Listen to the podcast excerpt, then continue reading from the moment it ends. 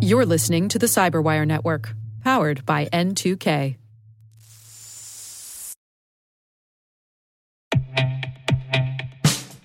And now, a message from Cyberbit. Mastering cybersecurity is like mastering a sport.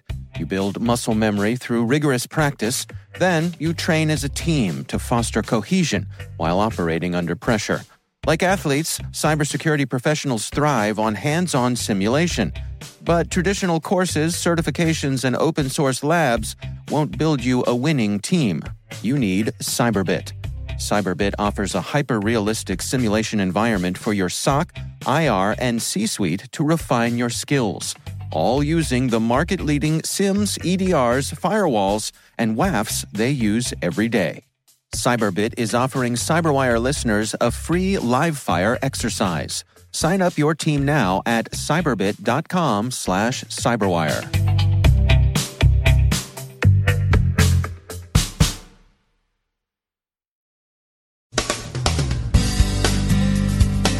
Updates on the weekend's bombing and knife attacks against U.S. targets in Minnesota, New York, and New Jersey. Fancy Bear doxes more athletes from the WADA networks. Fancy's also still interested in U.S. elections, and experts point out that releasing genuine emails could be battlespace preparations for online disinformation operations. In industry news, Oracle buys Palerra and major tech companies form a vendor security alliance. Reactions to the prospect of a Snowden pardon, and an insider gives his take on Snowden, the movie.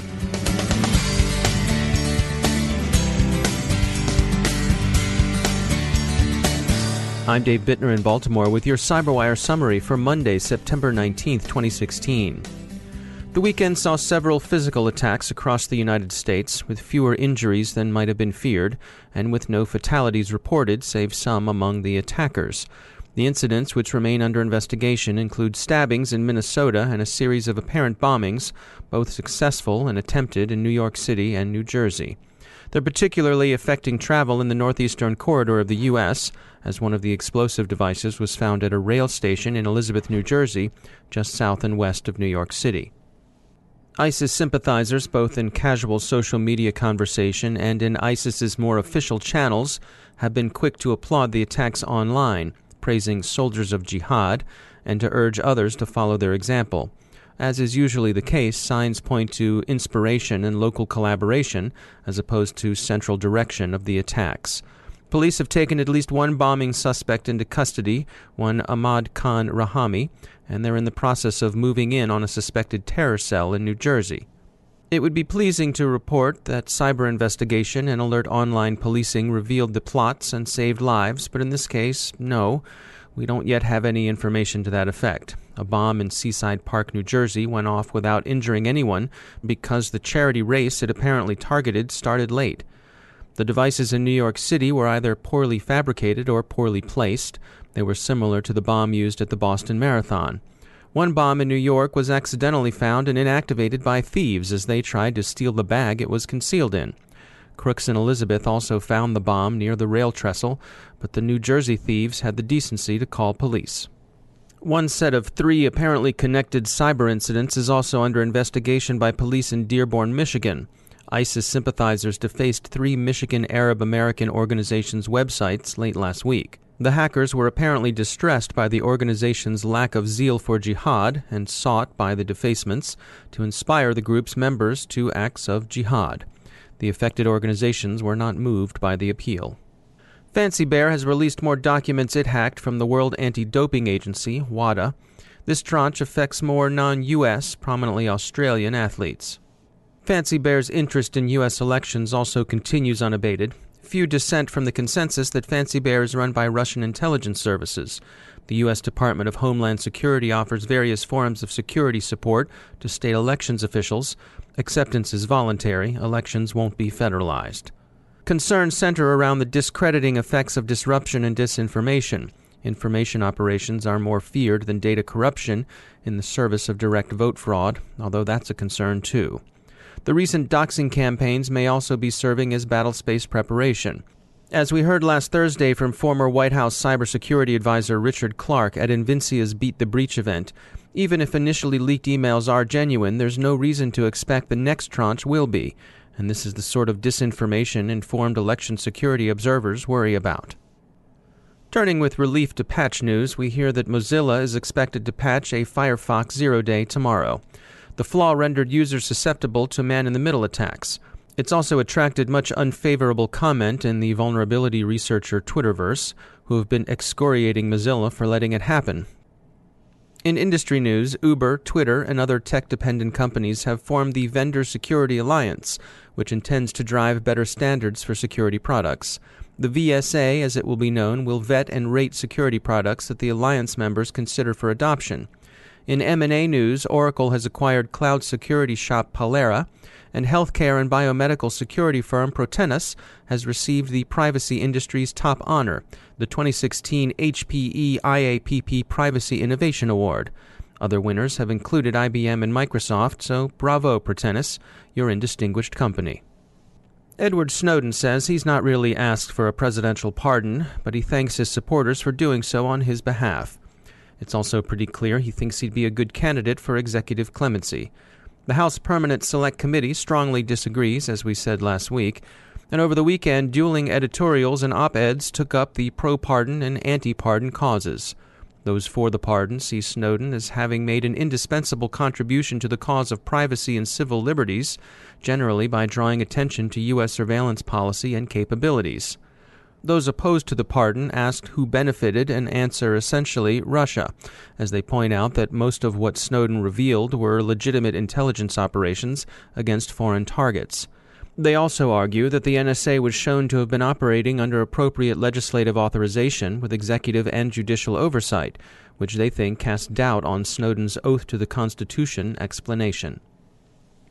Oliver Stone's film Snowden, a dramatization of actual events, as they say, comes in for some quiet criticism by retired NSA Deputy Director Chris Inglis, who told National Public Radio that the deputy director depicted but not named in the flick would have been himself.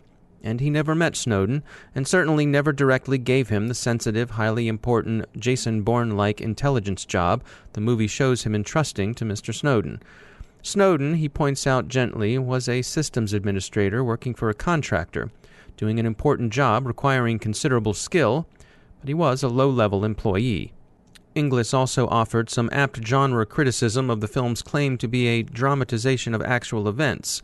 Inglis told NPR, quote, Dramatization to me means you add the occasional exclamation point. You bring in a musician to perhaps add some background music. But you don't tell a story that is fiction. End quote. Finally, here's some legal news that involves no fiction. Laurie Love, the British gentleman accused of hacking U.S. defense networks, will, it seems, face the music in a U.S. federal court. A UK court has just ordered him extradited across the pond.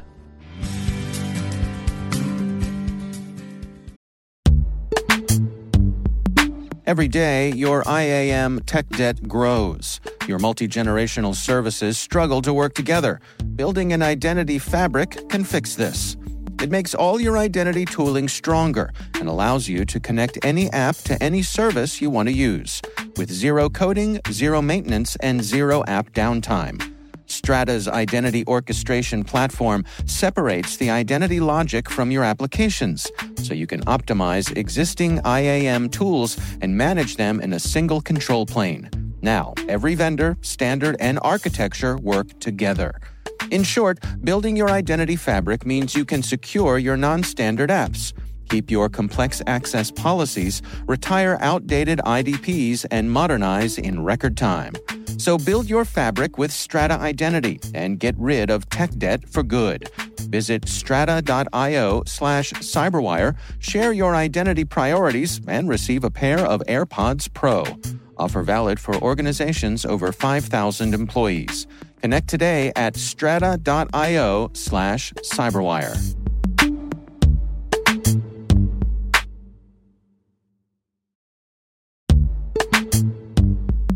And now a word from our sponsor, Netskope. Netskope is a worldwide leader in SASE and zero trust. Its unified platform, Netskope One, provides optimized access and zero trust security for people, devices, and data anywhere they go, helping customers reduce risk, accelerate performance, and get unrivaled visibility into any cloud, web, and private application activity. To learn more about how Netskope helps customers be ready for anything on their SASE journey, visit netskope.com.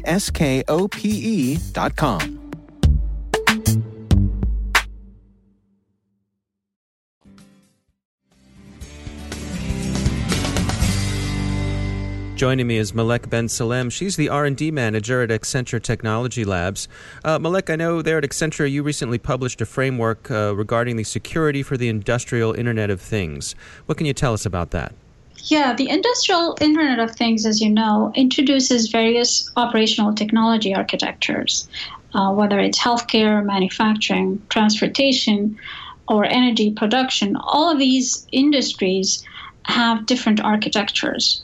So uh, at Accenture Labs, as we deal with clients from various industries, we developed a framework for security for these industrial Internet of Things domains.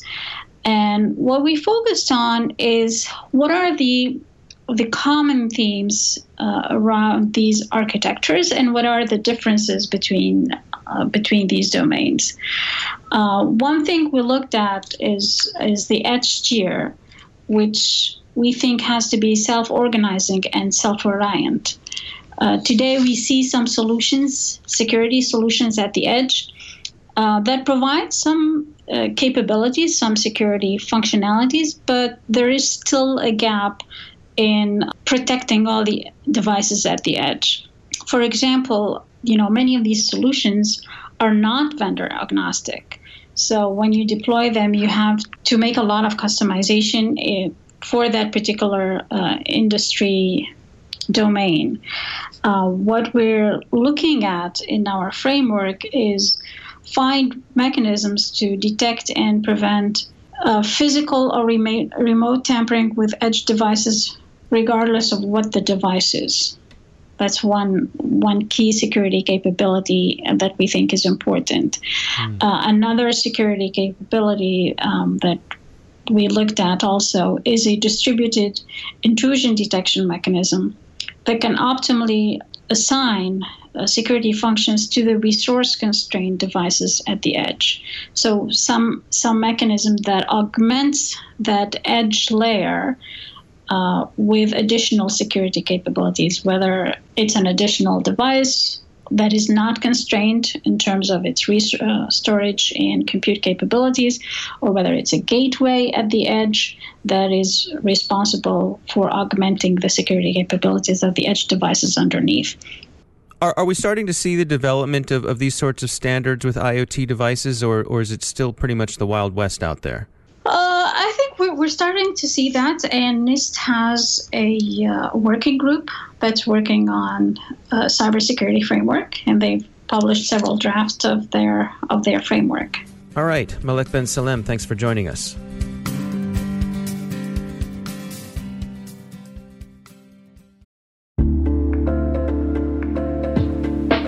Are lengthy security reviews pulling attention away from your security program? With the largest network of trust centers, Vanta can help you streamline security reviews to win customer trust, save time, and close deals fast.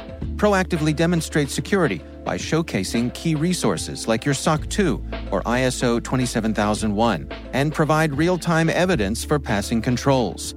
And when a security questionnaire is required, Vanta takes the first pass for you. Visit vanta.com/cyber to take a self-serve tour.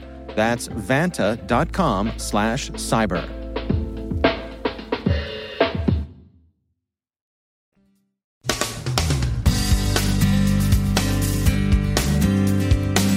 And that's the Cyberwire. We are proudly produced in Maryland by our talented team of editors and producers. I'm Dave Bittner. Thanks for listening.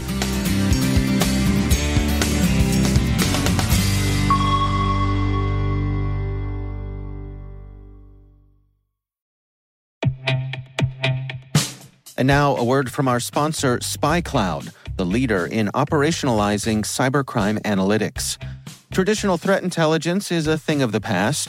Cyber criminals are stealing vast amounts of credentials, session cookies, and financial data every day, and it's hard to keep up. SpyCloud is the trusted partner businesses turn to to fully understand their darknet exposure risk and neutralize threats before it's too late. SpyCloud alerts your organization as soon as an employee or customer's data appears on the dark net, so you can act faster than bad actors to prevent cyber attacks like ransomware, session hijacking, account takeover, and online fraud. With insights from the industry's largest repository of recaptured data, protect the digital identities and systems most important to your business. Get your free corporate darknet exposure report at spycloud.com slash cyberwire and see what information criminals have in their hands today. That's spycloud.com/cyberwire.